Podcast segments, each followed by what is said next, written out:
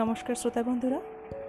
Ghost and mysteries podcasting চ্যানেলে আপনাদের আজকে আর একবার স্বাগত জানাচ্ছি। আজকে যে গল্পটি আপনাদেরকে উপস্থাপনা করতে চলেছি, তার নাম ছায়াছবি। গল্পের লেখক, প্রখ্যাত কথাসাহিত্যিক বিভূতিভূষণ বন্দ্যোপাধ্যায়। তাহলে আর দেরি না করে শুরু করা যাক আজকের গল্প, ছায়াছবি। আমার বন্ধুটি অনেক দেশ বেরিয়েছেন। লোক হিসাবে অমায়িক, রসিক ও শিক্ষিত। কলকাতাতেই থাকেন। যখন তার সঙ্গে আমার দেখা হয়, তখন গল্পে গল্পে অনেক সময় সারা রাত কেটে যায়। প্রকৃতপক্ষে ঠিক মনের মতন লোক পাওয়া বড় দুষ্কর। অনেক কষ্টে একজন হয়তো মেলে। অধিকাংশ লোকের সঙ্গে যে আমাদের আলাপ হয়, সে সম্পূর্ণ মৌখিক। তাদের সঙ্গে আমাদের হয়তো ব্যক্তিগত অভ্যাসে, চরিত্রে, মতে, ধর্মবিশ্বাসে, বিদ্যায় যথেষ্ট তফাত কিন্তু একই অফিসে কি কলেজে কি কোর্টে একসঙ্গে কাজ করতে হয়, দুবেলা দেখা হয়। দাদা কিংবা মামা বলে সম্বোধন করতে হয়। কৌটাস্ত পানের খিলি বিনিময়ও হয়তো হয়ে যায়। কিন্তু ওই পর্যন্ত। মন সায় দিয়ে বলে না, তার সঙ্গে দুবেলা দেখা হলে গল্প করে বাঁচি। কোনো নিরালা বাদলার দিনে অফিসের হরিপদদার সঙ্গ খুব কাম্য বলে মনে হবে না। আমার বন্ধুর নাম থাকবে নামের দরকারই বা কী? আবার লোকে তাকে বিরক্ত করবে। কৌতূহলী লোকের সংখ্যায় সর্বত্র বেশি। কোনো কাজ নেই, গিয়ে আনন্দ করবে আর বকবক বকাবে। তিনি একজন শিক্ষিত ব্যক্তি এবং একটি বৈজ্ঞানিক প্রতিষ্ঠানের কর্মী। হাতে পয়সা এবং কলকাতায় বাড়ি আছে। বাড়ির গ্যারেজে মোটর গাড়ি থাকবার অন্য কোনো বাধা ছিল না। কিন্তু আমার বন্ধু আড়ম্বর ও বিলাসিতা পছন্দ করেন না। ভূমিকা এই পর্যন্ত। সেদিন খুব বর্ষার দিন। একা বাড়িতে বসে ভালো লাগল না। একখানা ট্রেন ধরে কলকাতায় পৌঁছলুম। ভীষণ বর্ষায় ট্রাম বন্ধ।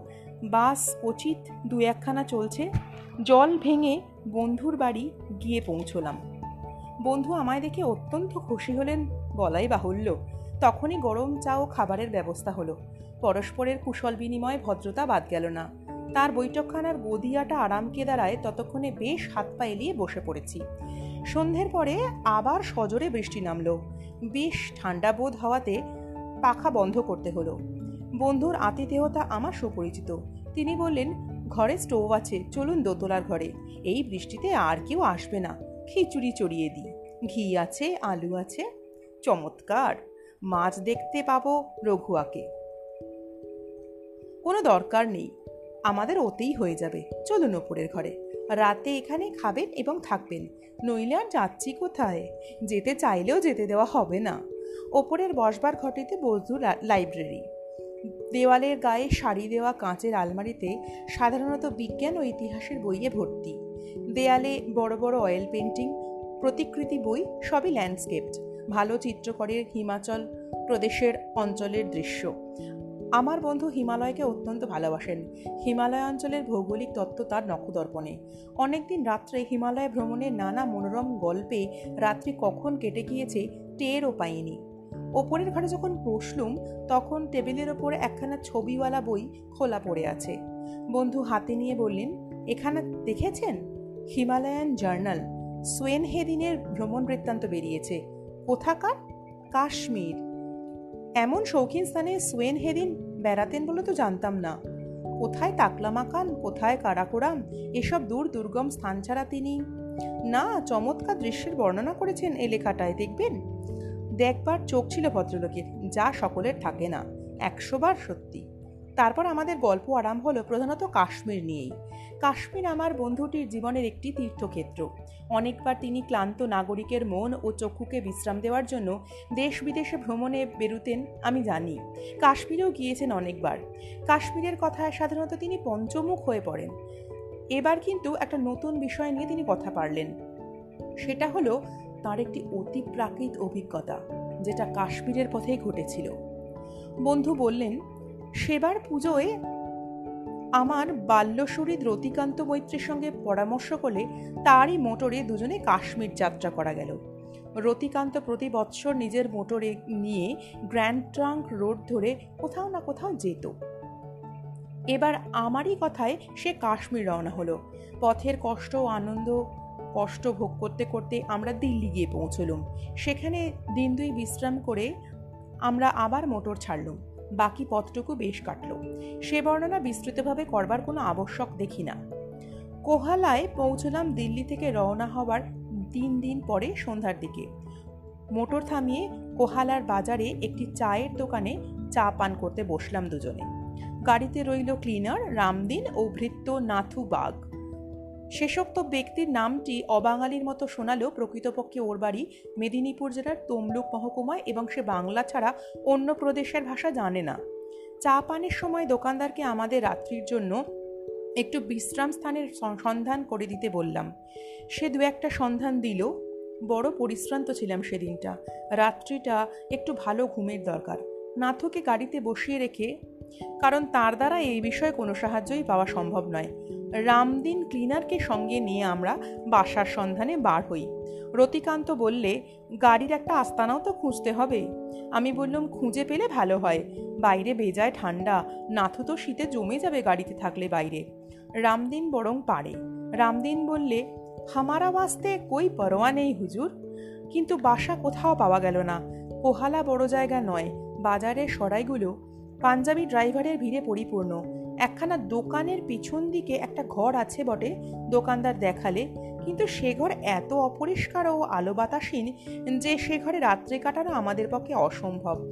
তাছাড়া সে ঘরে বিশ্রাম করতে গেলে মোটর বাইরে পড়ে থাকে।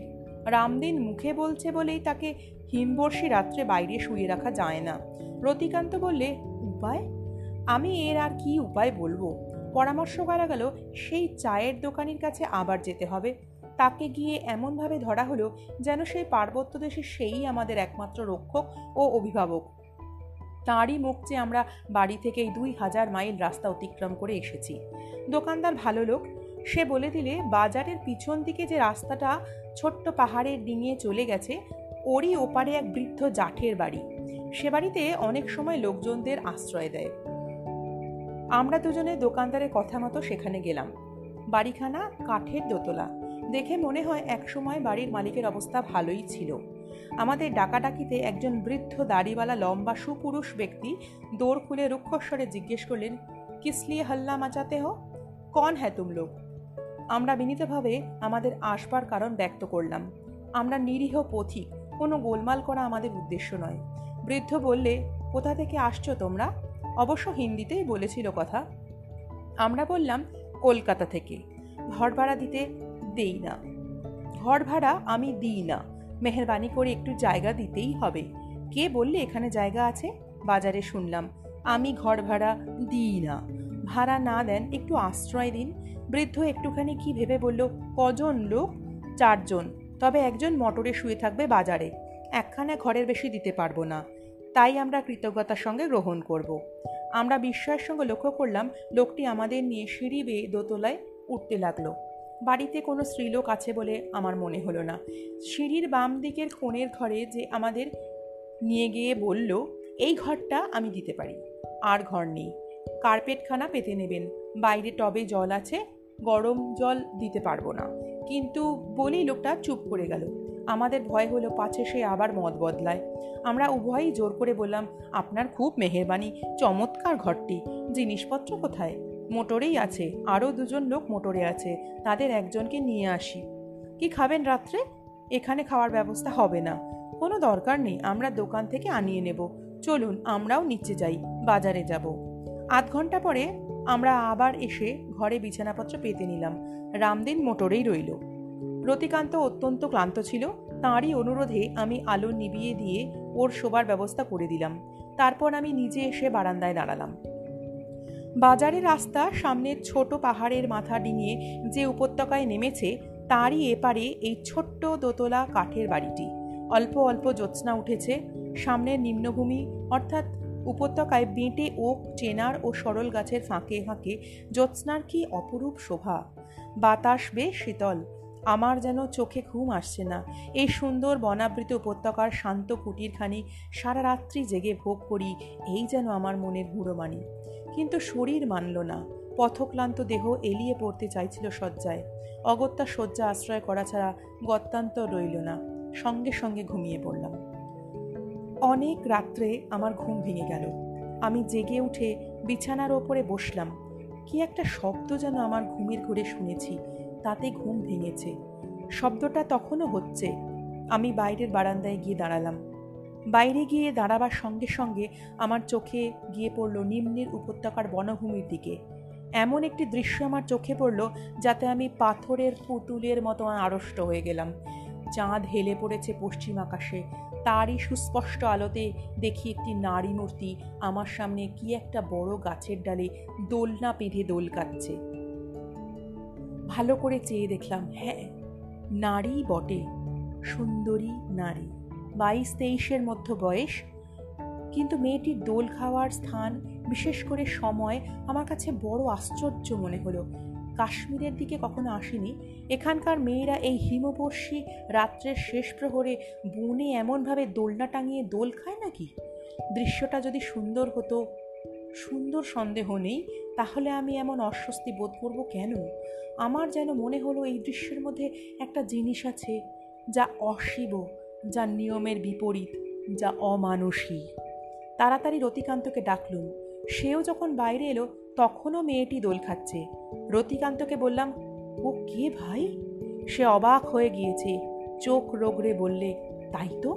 এখানকার মেয়েরা ওরকম করে নাকি? তা কি জানি? হঠাৎ রতিকান্ত বলে উঠল, ও কি? দোলনায় দড়ি কই গাছে টাঙিয়েছে কি দিয়ে? ভালো করে চেয়ে দেখলাম সত্যিই তো। দোলনার দড়ি অস্পষ্ট এত যে চন্দ্রালোকে দেখা যাচ্ছে না। সরু তার হলেও দেখা যাবে এই আলোতে, কিন্তু তার বা দড়ি কিছুই নেই, শূন্যে ঝুলছে দোলনা। আরও একটা ব্যাপার যা এতক্ষণ পরে লক্ষ্য করলাম, আমাদের থেকে অল্প দূরেই গাছটার তলায় এ ব্যাপারটা ঘটেছে। অথচ কোনো রকম শব্দ আমাদের কানে আসছে না। সব শুদ্ধ মিলিয়ে যেন একটা ছবি। রতিকান্ত বলে ভাই, বাড়িওয়ালাকে ডাকবো? ডাকো। আবার এর কেউ হয় না তো? তাহলে হয়তো চটে যাবে। তুমি ডাকো, যা হয় হবে। কথা বলতে বলতে একটু অন্যমনস্য হয়ে পড়েছিলাম দুজনে। বোধ হয় কয়েক সেকেন্ড। পরক্ষণেই সামনের দিকে চেয়ে দেখি, কোথায় সেই দোদুল্যমান তরুণী নারী মূর্তি কিছুই নেই সে গাছের তলায়। ওই তো সেই বাঁকা ডালটা, জ্যোৎস্নায় স্পষ্ট হয়ে ফুটে উঠেছে গাছটার শুভ্র কাণ্ড। পাশের বেঁটে ওক গাছটা তেমনই দেখা যাচ্ছে। কিন্তু কেউ কোথাও নেই।